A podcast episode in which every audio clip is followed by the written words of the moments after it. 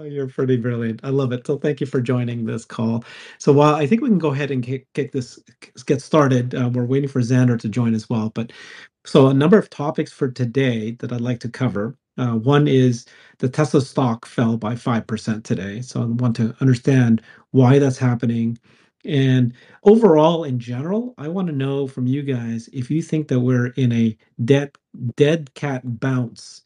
Um, is the recession um, heading, you know, through a cliff, or is it what some people are kind of thinking that you know the beginning of this week has been fantastic and things have kind of normalized a little bit? Are we out of the woods? Cathie Wood herself from ARK Invest said that we're definitely in a recession right now. And high level, what I'd like us to do is each of us give advice on how you're approaching investing in today's micro environment. Uh, the cool thing is that I think each of us have a slightly different philosophy of where we're at, and I'd like to to do that. So, uh, yeah, let's get started. So, Christian, um, are we? What, what's happened to the stock? Why did Tesla fall so so high so much today? What's your thinking? Yeah. Um. So, you know, there's a lot of things going on right now. We we and the last few weeks we spoke about the macro um, issues and just just overall, right, with the inflation and the Fed and the uncertainties. So we're in this moment of, you know, kind of no man's land. Where is it a dead cat bounce? A you know bounce? Could it be? Of course. Like, could we be here for months, maybe a year? We, we remember when Tesla from and you remember this herbert in the room like what was it 2015 to 29 like it didn't move right? It was it was flat as the company was doing great things and that was during like a, a bull move for most of that time. So i think the key here just just high level is patience. Understand um, your emotions. I know this sounds simple but like i think it's important to, to know what kind of investor you are. If levels are breached you know think about if you get to a certain level again are you going to panic and sell out at the worst time? Like th- these are the times to start thinking about you know do i have cash on hand to buy a dip if there is some major thing? So i, I that's the way i approach it just as to remain calm and and make sure you're you're you know what kind of investor you are so you can make the right decisions at the right time Okay, so you kind of danced around a bit. You don't. You, anything can happen, is what you're saying. You didn't answer why you think stock fell. well, come on. We, have been over that. Yeah, I could give you a little bit more. I mean, I think we're falling because everything's falling. You know, we're, we we we bounce up a little bit. You're right, a dead cow bounce, right? But we came right back down. So we can't build momentum. Okay, so if you want me to get nitty gritty, we can't build momentum until we see inflation start to roll over. So this week we're going to get the PCE deflator, which is one of the Fed's favorite metrics to look at inflation. If that number is bad again, we're going to run into the same wall we've been running into, right? Inflation's getting worse, not better. We need a report, a catalyst such as that to get this market some traction. So I think that's the number one thing.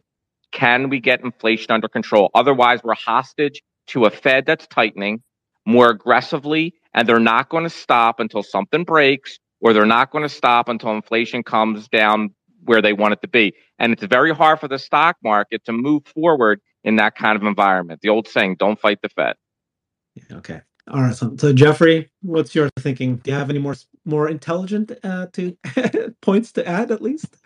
No, I thought that was a great kind of overview by by Christian actually, and um, yeah, I mean, a couple of things to add. I mean, number one, like the, I agree, the PC deflator is important. The only problem is, is it's going to be May data, May May data. It's going to be bad because we know the CPI and the PPI for May was not good. So I think the PC deflator data, while it's it's a good thing to look out for, it's it's probably not going to be good.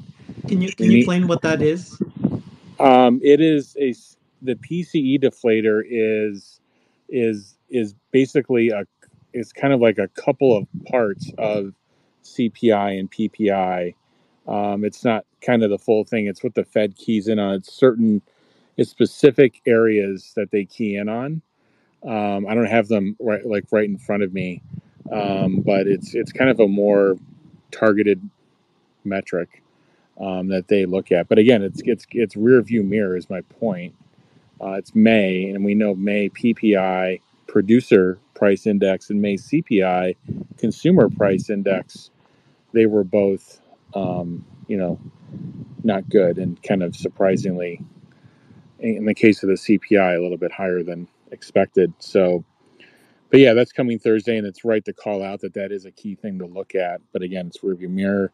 Um, I mean, I think you know you have you have a lot of like end of quarter stuff happening. Like Friday, Friday you had the Russell rebalancing, you know, um, the Russell 1000 rebalancing, and then today. So this is the third day prior to the end of a quarter. I think the next, you know, usually if you look back at it seasonally, it's not usually that great of a trading day. And it seemed like there was just a lot of mechanical stuff uh, going on. And and so Tesla went down with, you know, the NASDAQ was down, what, 2.9? And Tesla went down, you know, with its normal beta on top of it uh, and went down with it. So I would say fairly mechanical selling. There wasn't any particular you know major news event i mean there's all kinds of stuff swirling about layoffs and and this or that but um there wasn't something of like you know less cars are being sold than we thought um so and i think as, as it relates to tesla stock i think it's going to be range bound i mean obviously you've got the big for tesla the big thing is you know coming up you know probably this saturday right with uh saturday or sunday with deliveries um, for quarter two. Um, so I think it's going to be range bound unless something leaks out. Uh, the other thing is a lot of um, analyst firms are taking their estimates down, which is actually what we want. And that will continue. I think uh, tomorrow is a big day for that as well. We need, uh, and Gary usually has the latest on that, but we need their estimates for deliveries and for, you know, for then revenue and EPS to come down uh, because I think this quarter is definitely going to be, you know, out of sequence relative to Q1 and Q Q4 prior, you know, due to the Shanghai lockdowns and due to um, I you know, what I'm concerned about, which is a slower ramp up of Austin and Berlin than probably planned.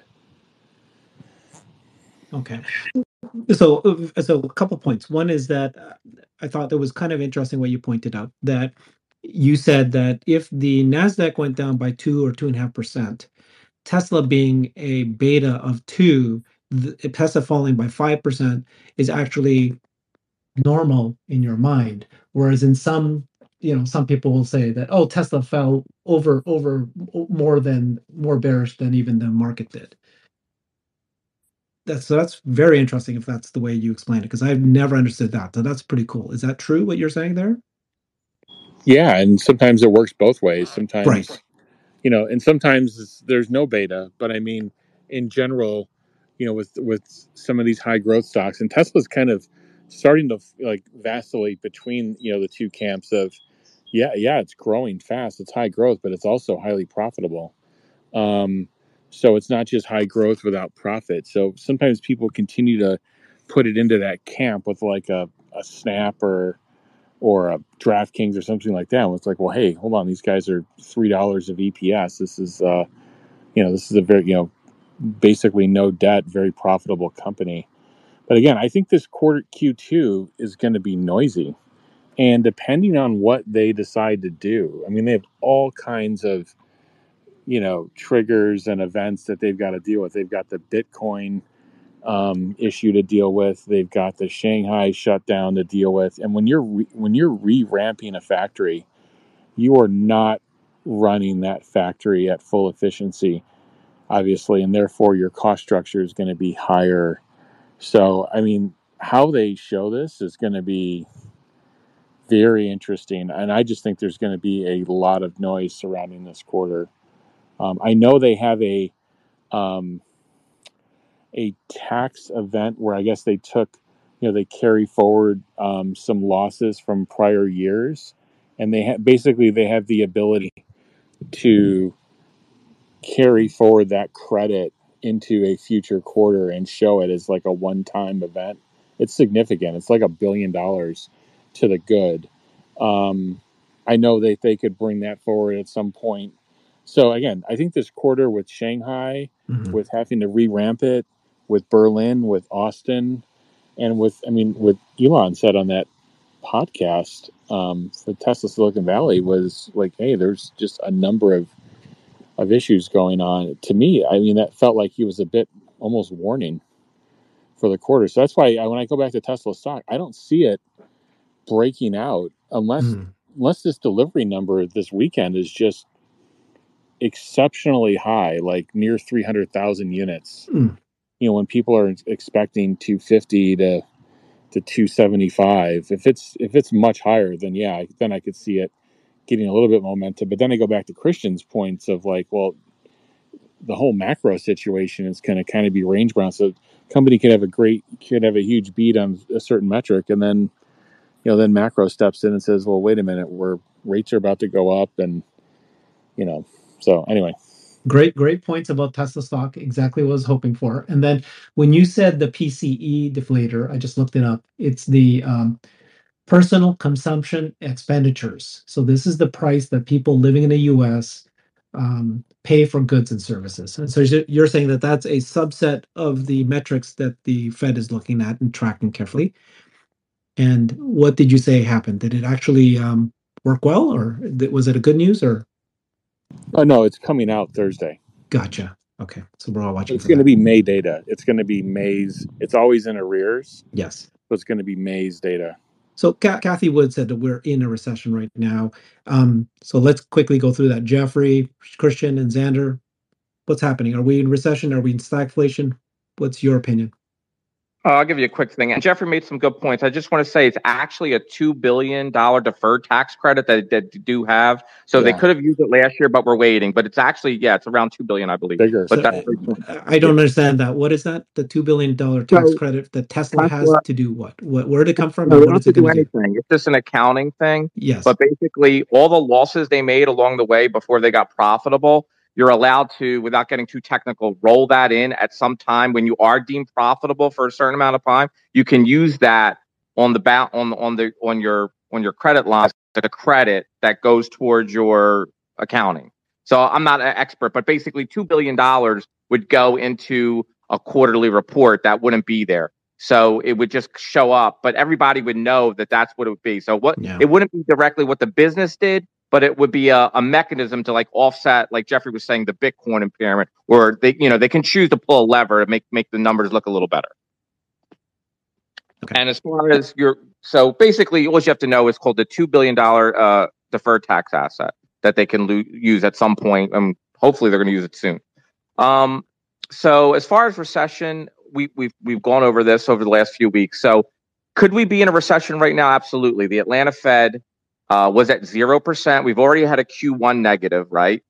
Uh, they chalked that up to inventories, right? But it was still negative, so technically it could be a classic technical recession. Q2 is at zero percent. The Atlanta Fed they just revised it up to zero point three, but essentially it's flat, right? So you could you can parse it, but essentially we could be in a recession right now.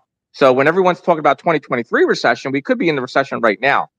So my thinking is, you know, if if if the fundamentals of certain companies are good and and the earnings are still there, my thing is like let's take Tesla for example. If you know, if Tesla's demand for these cars in Q3 or Q4 are what we think, and a lot of companies are struggling, but Tesla has the, the demand because of the ramping of the two new factories and the fact that people really want electric vehicles. My thing is, it wouldn't matter if we're in a recession. At some point, they will trump macro. At some point, Tesla's earnings, because their valuation has come in so much, if the earnings are growing and accelerating, it's hard to keep compressing down when your when your earnings multiples are going up. So, I mean, your earnings estimates are going up. So, at some point, if you look at the charts, the earning estimates over this year, and this is the first time they've really deviated for this long a time, they're going up vertically, and the stock price is going down. At some point, I don't know when. I'm not. I'm not a fortune teller, but at some point, those two have to come and meet back up. Meaning, stock price has to come up to meet the earnings estimates. It can't just keep going down as estimates, especially if 23 those estimates go up near 18 20 dollars 22 dollars you know unless you're going to trade tesla at a Ford multiple, you know, you're going to trade it like 20, 30 times, like a regular company, like a Chipotle, you know, 40, like, uh, unless you're going to do that, right? a car that, you know, they're making robots, robo taxis, the cars are, the FSD is getting better. We all see the videos, we all see the excitement. Like, unless the market is decided now, we used to value Tesla as the premier technology company, hardware, software. Now we're going to, you know, uh, we're going to value it like uh, it's, um, Bed Bath and Beyond, right? Nothing innovative happening. So I find it hard to believe. So that's why I'm bullish, even in this headwinds of macro. So you have to understand that eventually it will break. And if you're not in the stock because you're nervous about it dropping another 50 points or 100 points, you're going to miss the move up because guess what? Just like everything, once there's a piece of news, it's going to violently break up and you're going to have to go chase it. So it's better to sit here no, you know, you're in at a good valuation. Could it go lower, of course, but just know all these good things that are coming and and what's about to happen. So I'm not scared of recession when it comes to Tesla. I think that's the company you want to be in because of the pricing power and because of the demand growth and because of the profitability and because of the you know Tesla bot and September 30th they're going to unveil that and and RoboTaxi okay, okay, okay. So I mean there's so many great things to happen. I'm yeah. getting more as the stock price comes down. I know people get scared. I'm getting more excited because I could buy it much cheaper. It's it's a great oh. deal. All right, all right. I love bullish Christian, but uh, okay, Xander, uh, both Christian and uh, Jeffrey, they kind of they kind of just hedged a little bit. I don't want you to hedge. Tell me what's going to happen. Are we in a recession? Is the world going to end? Is this a dead cat bounce, or is it feeling start? Can I feel start? Can I start feeling good? Maybe it's not as bad as everybody thinks. Hey, um, thanks for having me, Jeffrey. Great stuff, Christian, as always. Um, and Herbert, I love the way you play uh, the uh, explain it to me game. Uh, w- well done for all the listeners. Um, sure. I, I, I, think everything's uh, probably been covered. I, I, jumped in late, laying some concrete here, but uh, um, I, am I'm, I'm cautious but optimistic. So I, I think Christian's point about chasing fifty dollars or hundred dollars off is um, is a really good one. Um, you know, ultimately, if you if you're playing the long game, um, this is the time to uh, you know to, to to be buying for for the long term. Uh, the VIX continues to oscillate between 35 and 25, and um, you know there's a lot of predictions that this is going to be a very very choppy year, and it and um, you know the market won't you know even if it breaks out a little bit, it won't continue to go up and like it'll run away from you. So um, I, have been playing the game of uh, you know selling at 750 and uh, for, for, the trading around the edges part, not the core position. That stays. I don't touch that. But uh, and then and then rebuying it at 700. So uh, it makes me feel good to be active. Uh, so with that part, I continue to do so. Uh, but with the rest of it, I think again, Christian's point was was spot on. Um, are we in a recession? Um, probably, and and and we should be right. At the end of the day, um, you're you, you can't you cannot print th- this much money and then start uh, removing it, you know, by not uh, uh, continuing to buy. Um, this should have been done earlier, and uh, there is a price to pay for not, uh, you know, raising rates uh, sooner than the Fed decided to do that. So uh, there is also talk. I don't know if this was discussed, but talking about uh, inventories piling up and what kind of deflationary effect that might have. Uh, but can that trump uh, energy prices? Um, I don't know. It seems like uh, we, you know, we continue to uh, buy up energy, and uh, and then with July Fourth weekend, I think this, you know, next week is going to be, or next week and a half is going to be a difficult market. you know, I don't think it's going to the moon just quite yet. So uh, but uh, yeah, those are my thoughts. Okay, so I want to each of us go through our investing strategy, uh, what we're doing and how we're thinking today based on the macro. So since you were talking, Xander, you kind of hinted a little bit. You said that you have a core position in Tesla. You're not going to touch that, but then you have a you called it in from the edges. What would you say? Ten percent, fifteen percent of your core of your total and then you you're playing that and you're from what i heard you say that you see the you kind of like you're you're playing the rise and fall from 750 you'll sell and you'll buy again when it's under that and you'll go up and down is that what you're doing and you'll keep yeah, doing that I'll, I'll, I'll be completely transparent. In the Roth yeah. IRA, I sold uh, some some shares and converted it to a leap today. Uh, sound familiar, huh? You taught me that. So yeah, yeah. So so I I did that for myself uh, today. Um, obviously took a loss on on those shares. They were purchased at eleven hundred, um, but uh, but I'm okay with that because uh, I'm, I'm playing the, and what's the, the long. Uh, the leap is uh, no, not quite. It's a twenty. It's a January twenty three seven hundred strike. So okay. uh, c- converted about fifteen thousand dollars of shares and purchased a kind of a short term leap, like a six month leap. Um, okay. Uh, I, I, don't really because it's in a Roth. I consider I consider it a leap. Um, uh, but because it's not a taxable thing, typically I consider leaps uh, more than a year because it's in my uh, brokerage account, which is tax. Wait, I'm sorry confused. You said seven hundred dollars because isn't it at seven hundred dollars right now? Correct. I bought an so, at the money leap, so I'm betting what? that. Yeah, so I'm betting that uh, by January of uh, 2023, it will be at least $700 plus the cost of the trade, which was uh, a hundred, uh, which okay. was an extra $140. Okay if that makes sense. So it's that makes so but, much but, sense. But, That's like, but, but, but that makes sense to people who understand options. So, but let's move on. Um, okay. The the the, uh, rest of the position is uh, what I actually do is I sell calls.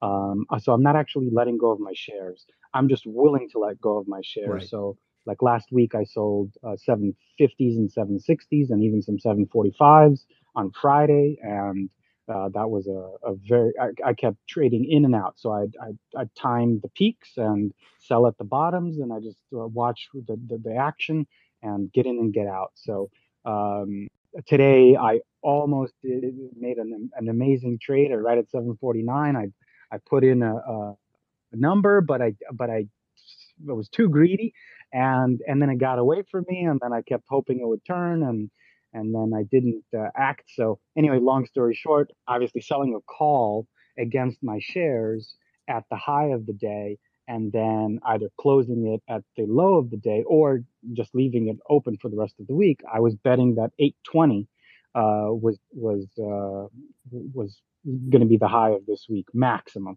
Um, I actually thought it was 780, but um, uh, you know, I, I, I want to have a safety net because I don't actually want to get rid of the shares. But if they do go away from me, I can always rebuy. Uh, but obviously, there's a taxable event. But long story short, mm-hmm. this idea that I think we're going to oscillate up and down.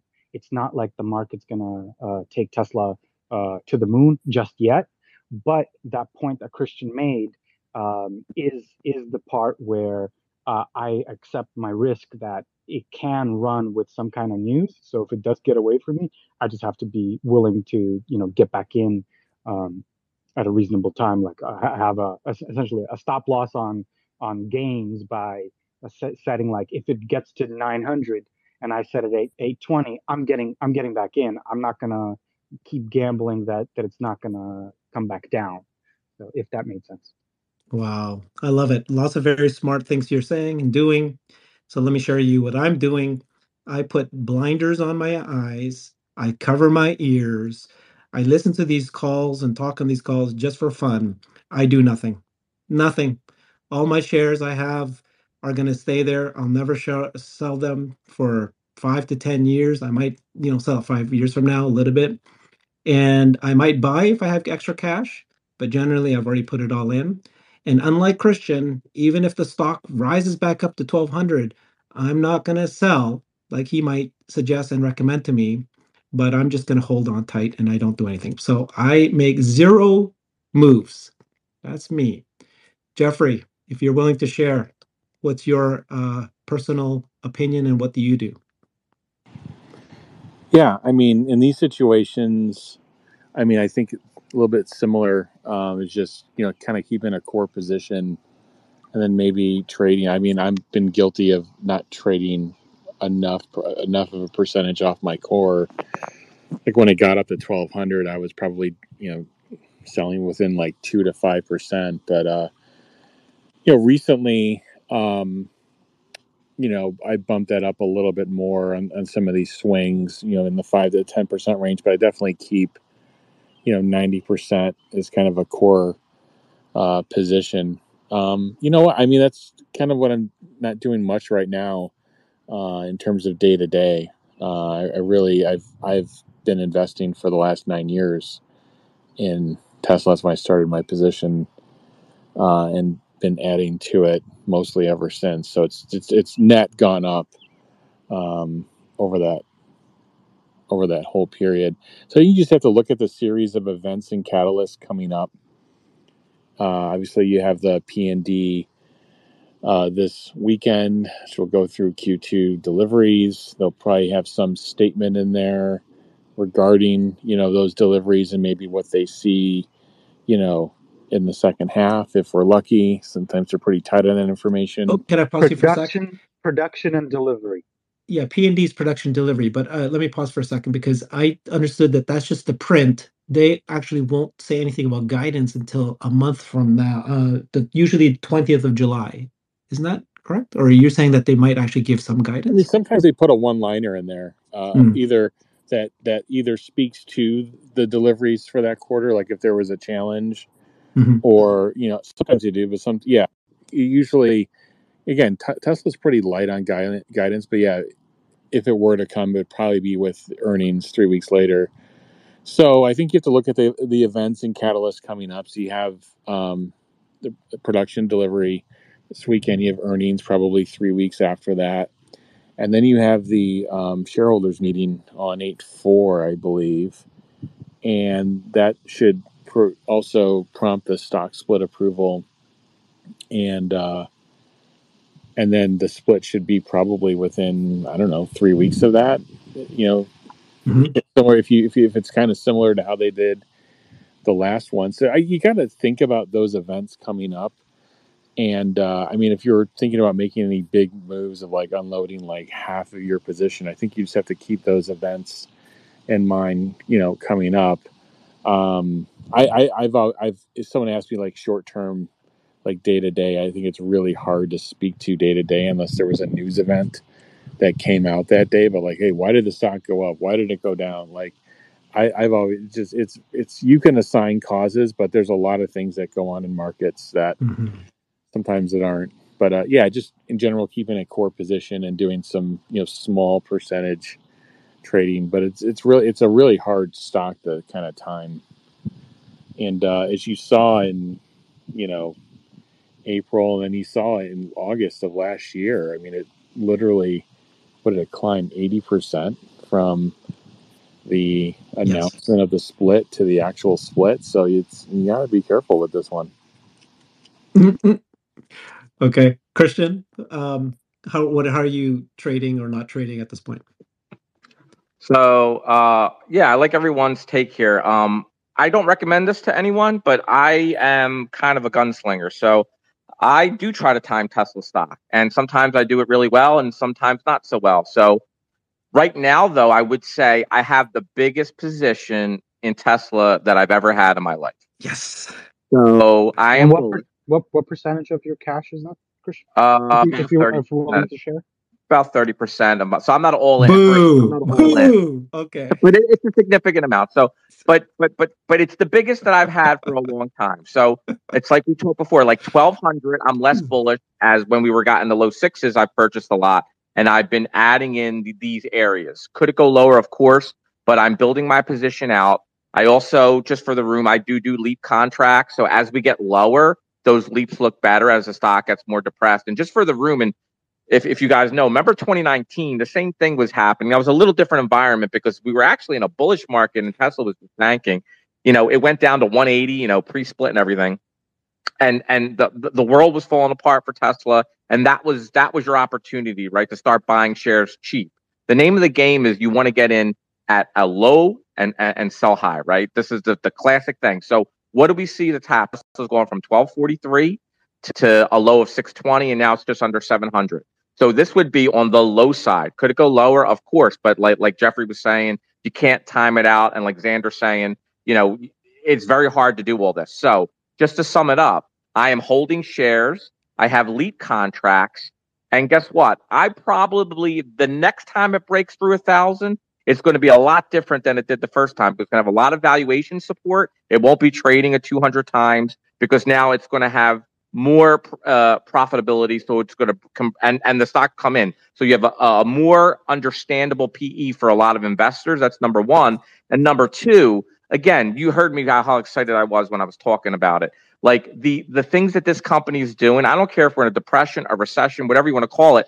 Actually, this is the company you want to own if we're going into a depression. You need robots. If if people are unemployed and people, you need robots to do stuff. Tesla is do Elon is looking at the world and he's basing the company on what's happening with the world. He sees a population decline. What does he do? He starts with Tesla bot. He sees, you know, the world of cars, you know, ice is out and it's not just electric. He said it's got to be electric and autonomous. It's got to be both or it's useless.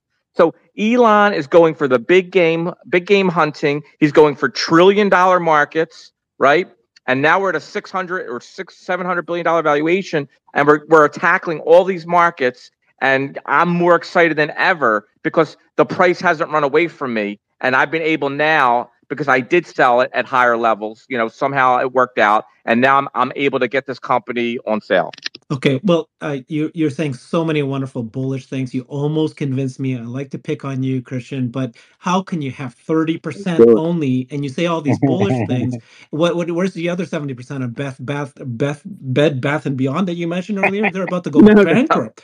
Bed, Bed Bath and Beyond was one of mine because someone mentioned it uh, early. Uh, early I think that that's because you're investing in it. What? what no, no, I don't invest in that. So uh, if, if you have to know, oh, I I'm uh, before I met Tesla, I was a very vanilla investor. We we've kind of gone through the history. I was a basic ETF. I didn't do a lot of individual stocks, and I built uh, you know uh, wealth over time, right? Doing it the old-fashioned way, dollar cost averaging for many many many years, and you know after so much time, you know you got a nice sum when I discovered Tesla, that's when I got more involved with company and individual stock picking. So now, um, I, I, you know, I follow the company and I love it. But the reason I can never go all in on one company is mm-hmm. just not my nature. I can't physically do it. Either you could say because maybe my past, whatever. And the other thing, and I always tell Xander this if what happens happens, I don't need to be all in to do very well.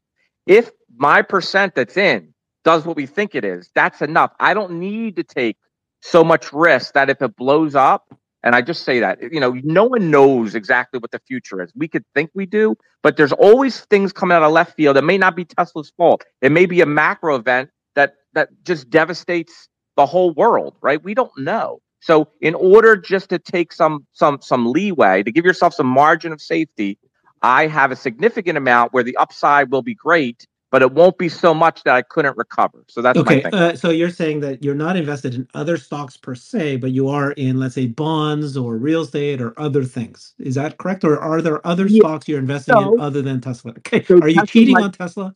Yeah. No. So Tesla is my biggest position by far, but I do have other positions. I do. I do own Google. Uh, I do own a little company called Lemonade, and so we could talk about that another day. So I do have some other positions, and then I, you know, I'll buy the QQQs or the triple Qs, the TQQ with three times leverage. So if the if we keep getting depressed, basically what that is is you could buy the Nasdaq 100, and for every one percent, you make three percent. So if we got to some crazy levels and Nasdaq is down 50%, I would pro- probably buy T triple Qs, which is basically a leverage bet on the QQQ 3x. So whatever, so if the Q return 50%, I'm getting 150%. So you can make magnificent returns, and a lot of people have over the past decade because the Qs have performed. So that's a way to get some leverage without single company um, um, stock um, risk. Okay, let, us let, let, tell me what you think is my risk if I am all in on Tesla. So what could happen? Um, one time, I think more Omar said, well, if a meteor fell from the sky and it hit and blew out, you know, Tesla Fremont factory, then Tesla stock is going to be devastated. I don't know.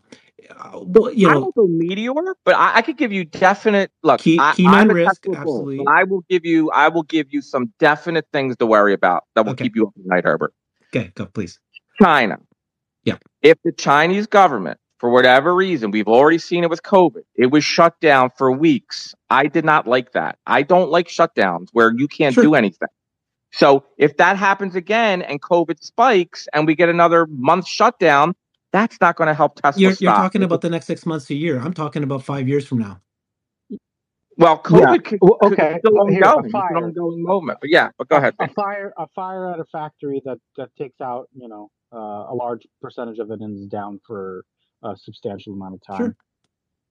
We'll build another factory two years from now in Sure. another country. you're right. The longer you go, you're going to win eventually. What Yeah. I'm saying though is, it could it could damage the stock. So you remember you were worried about 1200 to 600.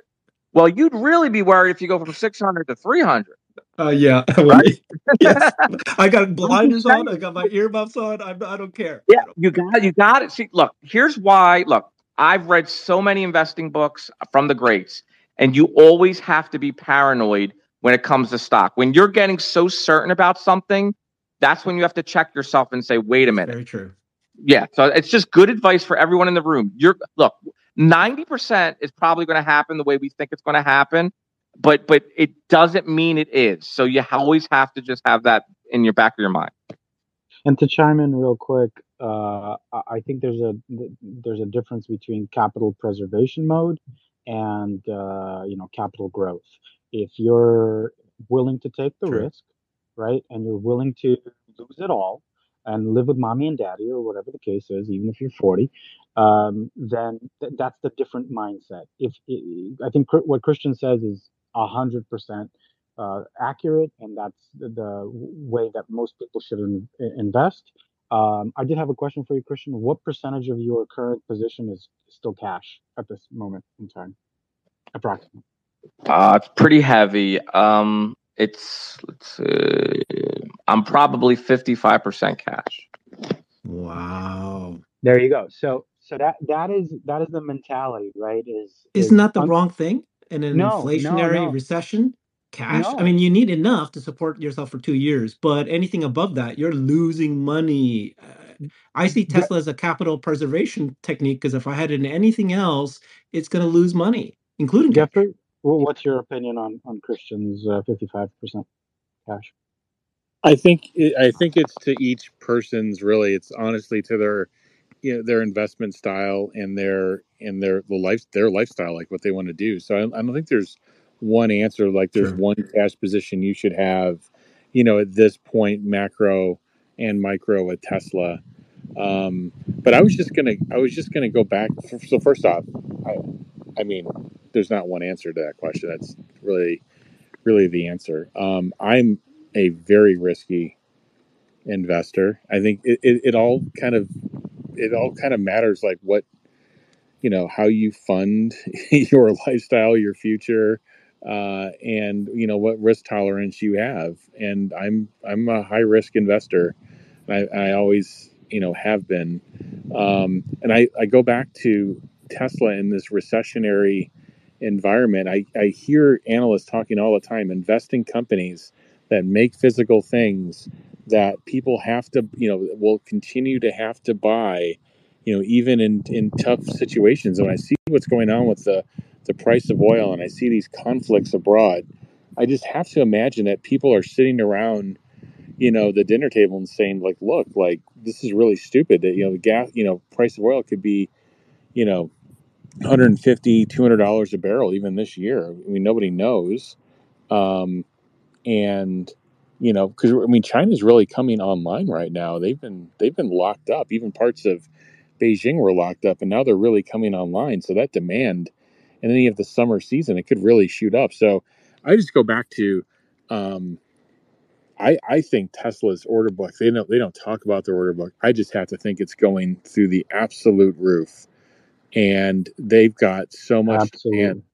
They've they've got so much demand and they're they're looking at this Austin factory with you know they they, they really depended on 4680s to ramp that.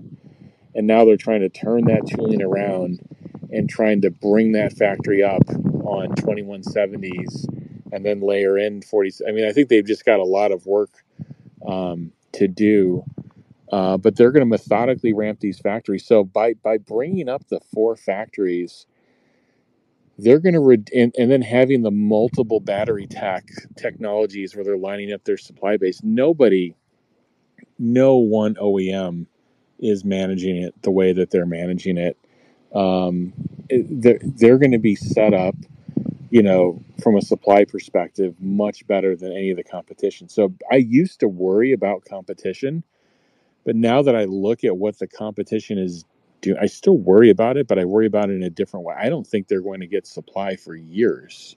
Mm-hmm. And uh, and I think during this rapid growth period where people are really like stunned, like people have not in the United States, people have not seen six and seven and eight dollar gas prices ever in their lives. I'm old enough to be in the seventies.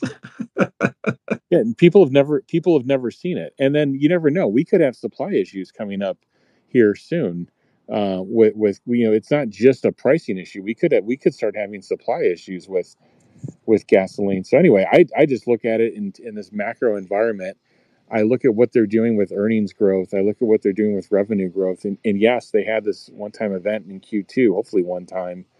Um, I, I, I think it's a great it is a great spot to invest in. Um, but I, again, I look at some of these these risks, and I, I, I, I mean, there there is some concern, right? We have to look. We have to study this 4680 ramp, and we have to understand what's going on there because that's going to be key to them, you know, producing you know required volumes in 23 and 24. Good point, Jeffrey. Um, and just to go back real second for the room, my goal in investing, I want to be bulletproof. So if something occurs coming out of the out of the woods, so to me, Tesla is an asymmetrical bet. Like Tesla is not a company that you're investing in. Oh, you know, I want my seven percent a year return. They're going after things that if you have any significant amount of money this is a 5x a 10x over the next 5 to 10 years right? You don't need to put in 10 million unless you want to you know make a 100 million. Like if you have a million dollars and tesla does what we think it's going to do you're going to be fine right? Do you don't eh, you know eh, if someone had x amount of dollars you could take 20 10% 30% of it and be just fine. But if and we've already seen it tesla drops a lot 50% on any given occasion for whatever reason you want to say, the media FUD, you know, maybe poor, whatever it is. If that occurs, you don't want to be sitting there like a lame duck getting run over 50, 60%, and you can't do anything because you're already all in. You want that firepower to come in and say, okay, the market's giving me a gift. I'm going to take that gift. Otherwise, you're sitting there like a lame duck and just just getting rammed. So I never want to get rammed. I want to be the one in, in, in, power, and it's an asymmetrical bet. So I don't need to give all my firepower at once. I can sit back and see what the market does. And if it gives me a gift, I can take advantage of it. You want to be the rammer. I, I, I, uh, uh, I'm being harsh on you, Christian, because you're, you're, it hurts to listen to you because you're so right. And yet I don't do what you're saying. But but that's okay. Your your that's way's okay. going to work in the long run.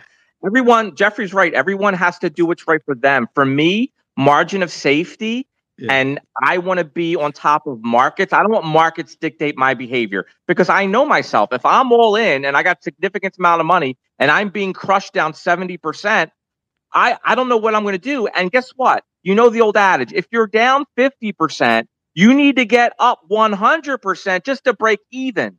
Let me repeat that. If your stock goes down 50% on all your capital, you need it to go up 100% just to get back to square one. Stop. So you want to avoid big declines. You're hurting me. You're hurting me. I'm hurting.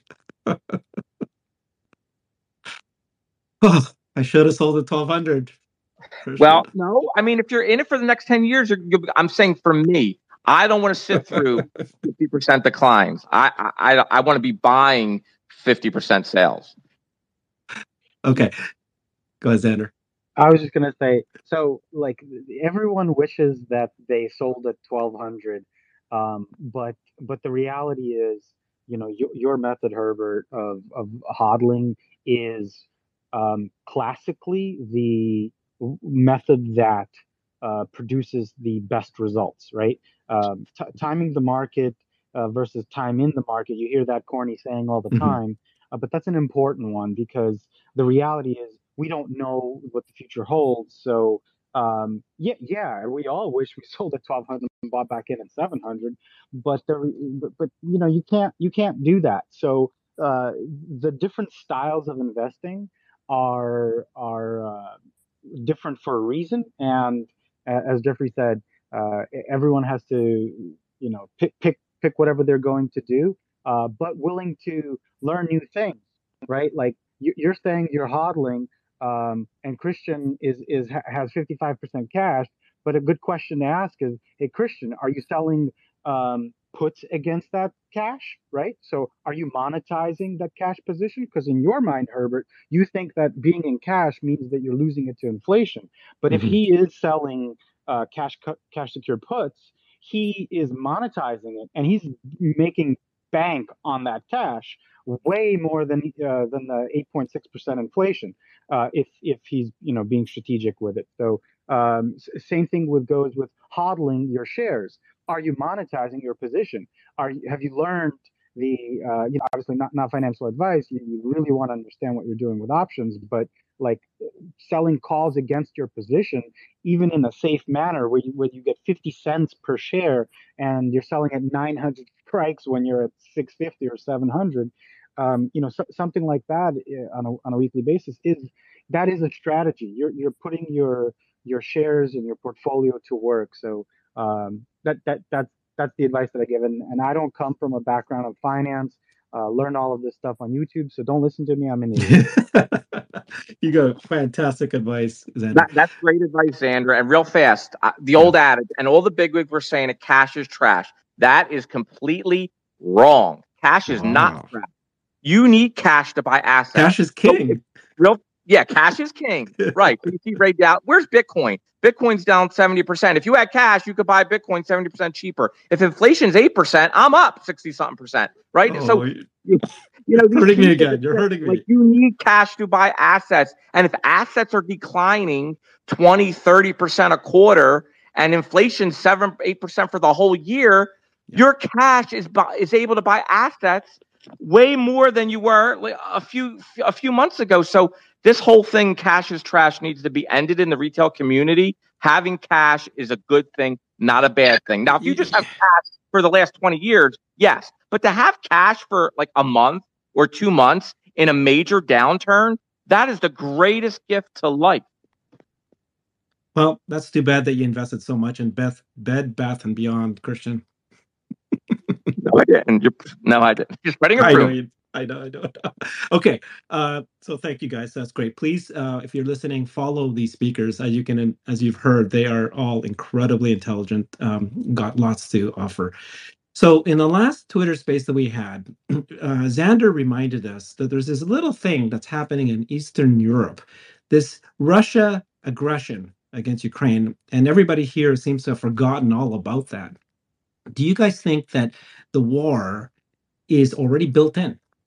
and is it you know the prices of stocks can can can now rise even though it's happening? Or conversely if some reason the war ends is that going to be a massive jump in the stock market? Uh, what's your thinking jeffrey? Yeah i mean no i don't i don't think the war is quote unquote priced in i think you have potential after effects out there like you know that could be many months down the line with famine, with you know, you name it. Um, and I, I don't I don't think it's fully priced in. I think it's a big deal. I think there's also I, I don't think people realize that every time you know their head hits the pillow, but we're closer to an accident. You know, somebody you know doing the wrong thing, right? You know, when you when you're mm-hmm. this close in conflict, um, you know, a lot of wars start by, you know, an accident, something happening, and we're we're you know we're around the we're fighting this proxy war. Or I don't get too political, but you know we're around the edges. We're we're as close to a nuclear conflict mm-hmm. with the biggest nuclear power in the world than we've ever, we've been since the '60s. And I would say this even this goes beyond um, the '60s, just given how long how prolonged it is and really how far apart um, the parties. I mean, you don't even see the U.S.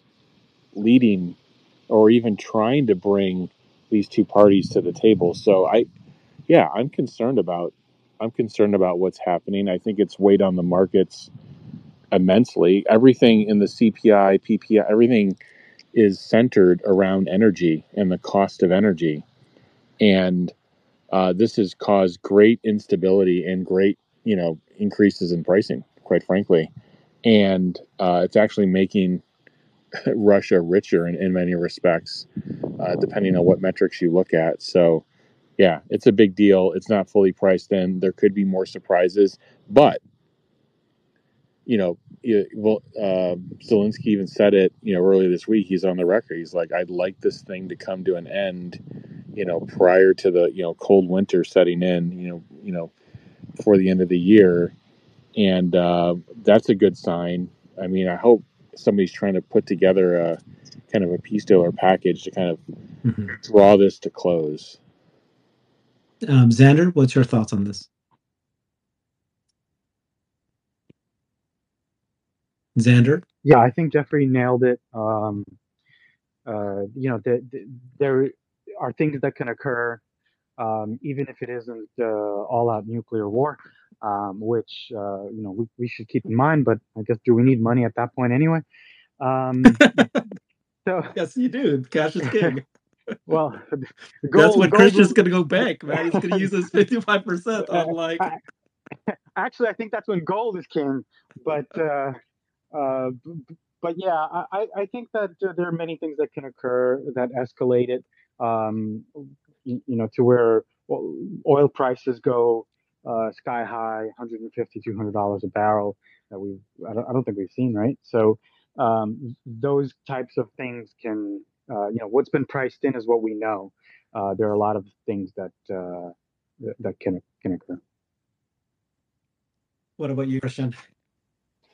Um, yeah, I agree. I mean, all the points made, but I, I don't worry about, you know, it's, it, this has been dragging on. I don't think we're going to head for, God forbid, nuclear war. Like, like at that point, if you like, yeah, that any bet you make on that, it's not going to pay off, right? It doesn't matter. But short of that, um, this is going to be a grind. It's a war of attrition. But ultimately, there will be some resolution, whether it be giving Putin a, a little bit of land or or some deal, some diplomatic solution will come of it. Um, we see commodities coming down. Um, uh, I disagree about the gold thing. I think gold is worthless. It's, it's, it's a metal that does nothing. It sits there and it does absolutely nothing. Um, I think the, the you know everybody this is a, a probably a, a a, a different take from most people the us dollar the united states still now even though china's a rising power china's population is collapsing that literally their their old people are dying and they have nobody underneath it so even though they have a billion for how many people that population they're not procreating at all the one the one of the few countries is still the united states is still procreating, not as nearly as what we need to, but as as far as the civilized world, still much better. And we got the millennial generation to come up for the workforce, so we still have a, a nice population um, to support our, our our our GDP. And so the U.S. dollar is still the world, the U.S. being the world economic power. We got the biggest navy, we got the biggest economy, we got the biggest military. So as much as you want to say, the U.S. dollar has strengthened you see Bitcoin, gold's nowhere, silver's nowhere, but the US dollar is strengthening in the last six months to a year. So, you know, dollars, you still need dollars to buy oil. You still need dollars to pay your taxes. You still need dollars to buy any asset. You need US dollars. You can't buy Bitcoin with, with toilet paper. You need US dollars. So, and, and Bitcoin is priced in US dollars. So, as all these YouTubers or whatever saying, you know, dollars are worthless, everything is priced in dollars. You want to get your Bitcoin. What do you transfer it back to once you're rich in Bitcoin? You, you transfer it back into US dollars. So let's get rid of this US dollars and trash stuff. US dollar is the world reserve currency, and it's probably going to be that way for a long time. Okay. So uh, on that point, I actually, uh, uh, Herbert, I, I want to touch on that. So I learned something that I'd love to have a discussion on, and um, didn't didn't uh, our attempt, uh, the U.S. attempt for sanctions, cause now the uh, China, Russia to settle their uh, oil purchases in something other than USD? There may be something going on with that. I you might be right, Xander. But the ultimate look, I'm not saying little things can't happen here and there, But guess what? The Russian ruble is not going to replace the US dollar for anything. You know, Russia has isolated itself from two of the biggest markets in the world, we think, unless they change their behavior Europe and America, with Asia being the other power. So if China wants to do some deals, but China still has to think of their own economic security. And China is not going to grow the way they need to grow if they don't have Europe and America buying their stuff. Russia is a feeble economy, very small GDP, the size of, you know, Pennsylvania, maybe. It's not going to be able to support the Chinese economy. So what I'm saying is the US dollar still today might the, the fact that our military, our navy is 10x any other navy in the world, we're able to monitor waterways and things of that nature. These are important things that you don't hear about on TV. America is still the the the world economic and military power, and uh, it's going to be that for a while. And as long as that's the case, the U.S. dollar will be strong. Okay, so if you are an audience member and you want to join in on the discussion, please raise your hand. And what we what I'd like to do is maybe um, alternate between a question from the audience and then each of the panel members. I'd like to see if you can answer this question. Okay, so I want to get back to an optimistic, happy mood. So please get me there. When is Tesla going back to twelve hundred dollars? And in what scenario would it need to happen before that that will happen and what date would it happen. Okay jeffrey you start. Why do i have to start? Um I, I don't okay here's my first bit of advice. Don't listen to anybody who will give you a date and a stock price in the future. Ah, um, damn it. don't listen to anybody. I mean you can have like these six to 12 month price targets. I think those are reasonably founded with you know, you know some analysis you know, behind it. Um, so yeah, I mean, I think six to twelve mount, six to twelve months out. I mean, Tesla could easily double, if not triple. What what's the uh, scenario? Tell me how you we get there, and what would have what were the catalysts, and what would be the environment, the macro environment, have to be? One, the Fed has to blink, meaning they have to you know put put the brakes on increasing rates and maybe even start you know, could they could have, you know, there's a scenario where they could even start reversing some of these increases, but at least put the brakes on. Second, you want some kind of break or some sort of convergence in the in the war on Ukraine. Three, China is, you know, open and and being a, a good, you know, global player, especially when it comes to Taiwan. If those three things are happening and the the the price of oil is probably under a hundred a barrel, and, and at least heading in the right direction or stable, then you've got kind of the right macro setup. Um, and of course, inflation, right? Inflation, you know, can't be obviously increasing. It'd have to be going down. The comps are going to get easier on inflation every month we get into this. But I mean, if we're if we're a sustained, you know, six, you know, plus percent inflation going into the end of the year, I think that's not a good macro setup. To be honest with you, I think it's got to get you know lower. But I mean, I, I, I would be surprised actually if it's lower. So those four or five things macro. I think micro with relating to Tesla, like like the sentiment's got to change. Like Elon's sentiment actually has to change. He's been, I think, overly negative. Um, and so the sentiment around the stock you know, has to change. Does the sentiment change? Well, number one, it's going to be putting up amazing, you know, delivery numbers starting with Q2. If they, you know, if they do something, I would say north of 270, 275, I think it's going to be perceived at least reasonably well.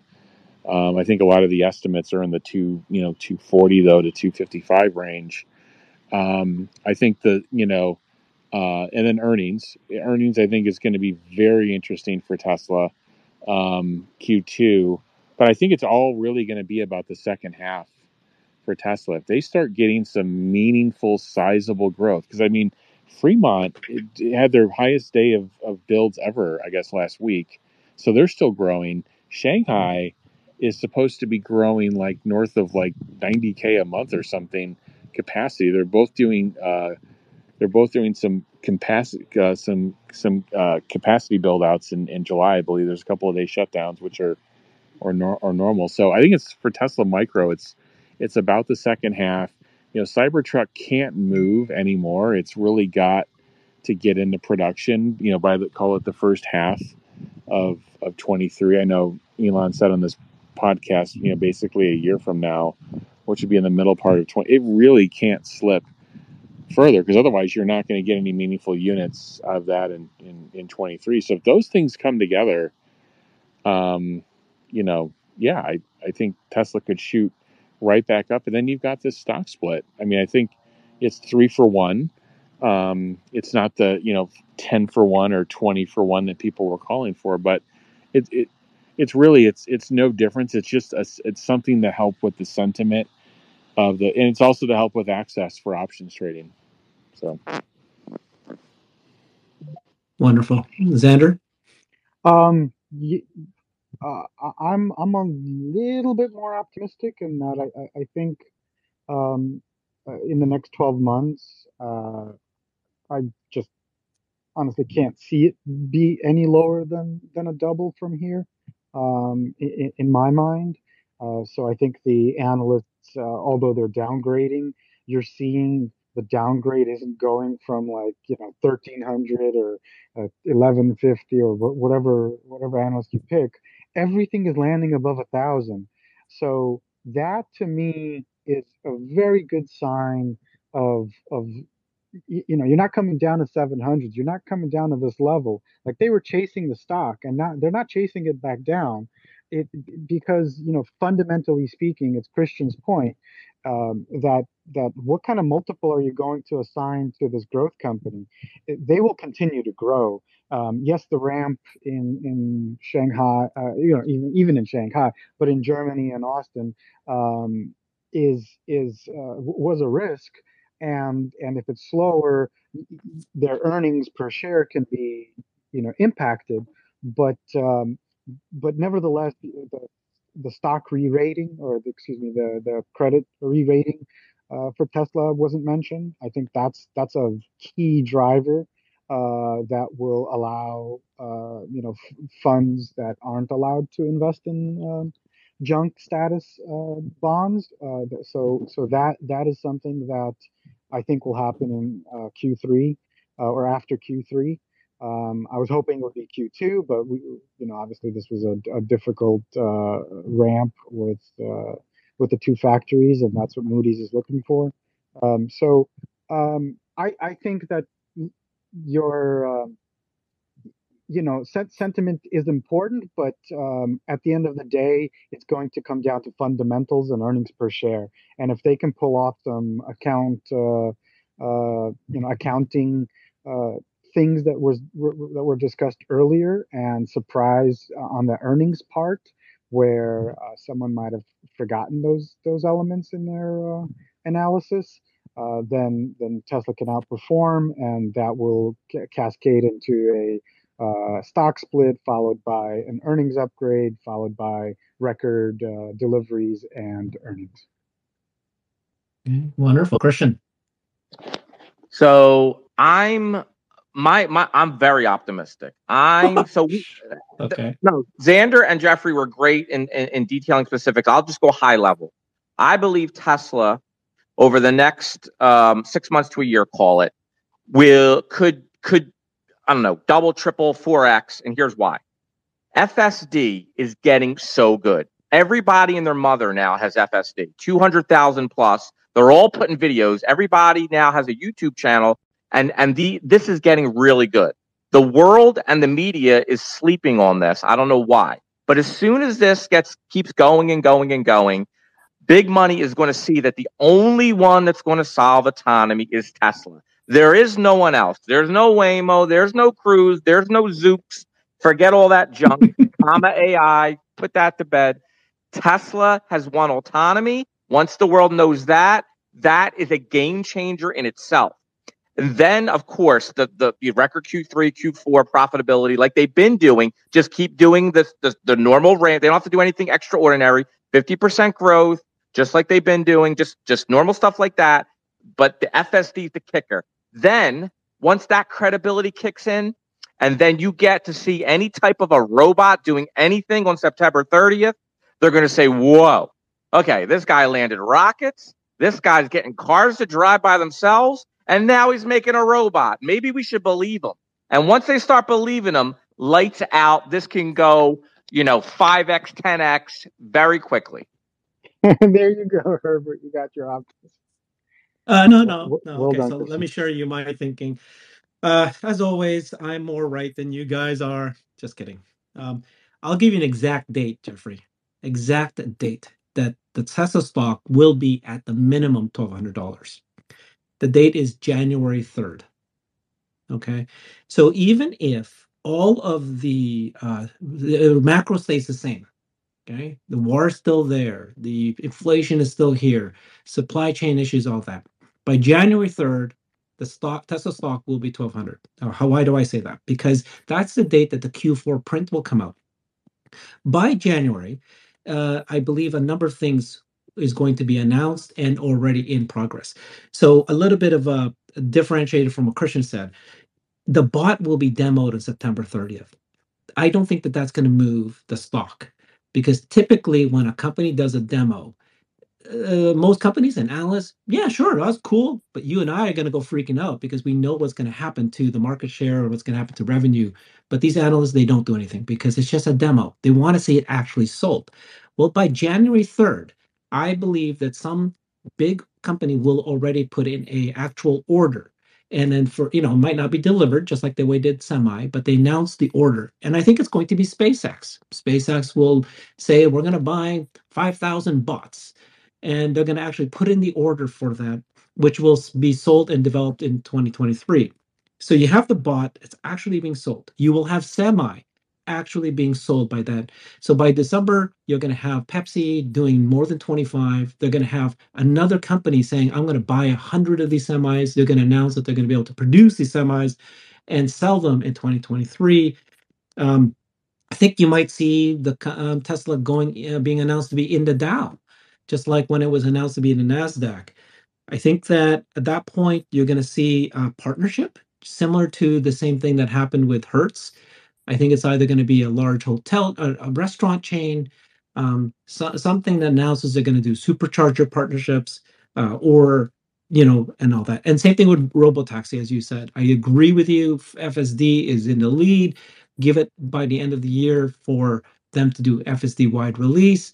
But I think at that point, people are going to start seeing that this is actually achievable as opposed to now where all they're still kind of debating whether or not you're even going to get there or not. I think at that point it will be you can actually see the light in the tunnel. You can see that within six months a year from now that it will be achieved. And so people will start putting money um, some uh, you know uh, valuing it and giving it some valuation. So those are just some of the things. And by the way we haven't talked about the gigafactories. As I've been saying that you know the, we do know that the gigafactories is a major issue. Elon brought that up in the interview with the Silicon Valley guys. He said that you know these two gigafactories are struggling and they're they have to get them up the ramp. By December, the gigafactories in Texas and Shanghai, uh, Texas and Germany, yes, are going to be up and running, and they're going to be you know just screaming along they're going to announce not just two gigafactories, they're going to announce four. This is my big bet. So they've and I what I when I say that, I don't mean to say that it's going to be net new locations. They kind of already said they're going to expand Shanghai. They're probably going to announce that they're going to be a second gigafactory being built in Texas. And then uh, that gigafactory could actually be for the robotaxi, it could be for the bot, it could be for the semi, but there will be a second location in gigafactory and then they might announce two more. So we've already hear, heard rumblings that they're gonna maybe Indonesia is vying for it. It might be in Osaka, J- Japan. It could be in another location. But this is the year of extreme scale. He, the only reason he hasn't brought this up yet is because of these headwinds, the macro, the recession, and so forth, and because of the struggles that they've been having with these two gigafactories. And once that is resolved, and I think it's going to be done by the end of this year, start looking forward, start announcing, start building. They're going to have four gigafactories. You know, if the factory is the product, when they say the factory is the product, what that means to me is that one year you make one, the second year you make two, the third year you make four, then you make eight, then you make 16. So it's not like they're just going to announce just two gigafactories this year. It's going to be three or four. That's my big bet. So Jeffrey, January 3rd. Very I like it. okay, so first of all, I am wrong. Well, hold on, hold on, hold on. I Christian's wrong, Xander's wrong, and Jeffrey's I gotta, wrong. I Yeah. gotta give you props. Uh, You like that? Herbert, you know, th- there's there's really good points that you're making about uh, things that people haven't considered, right? So additional factories being announced, um, batteries being scaled at those factories, right? So uh, some people think uh, robo taxis or or bots or whatever, but um, I keep thinking of uh, batteries. Just those countries that that can't sell, like um, like India, right? Like they can't sell these fifty thousand dollar cars, but they could certainly uh, use their local supply chains to um, you know build batteries. So uh, those are all possibilities, and and uh, r- respect on your uh, on your outlook. That that's that's good thinking. Thank you, sir. I agree too, Herbert and Xander. But he, here's what I've been. So Elon has been stating over the last few years that Tesla essentially is a production and autonomy. Autonomy, and if you listen into Silicon Valley, he said autonomy, full self. That is the key to the company. That is what makes everything go. That's the demand, the demand lever on cars for the next decade. A car that drives themselves. How many people are going to want that?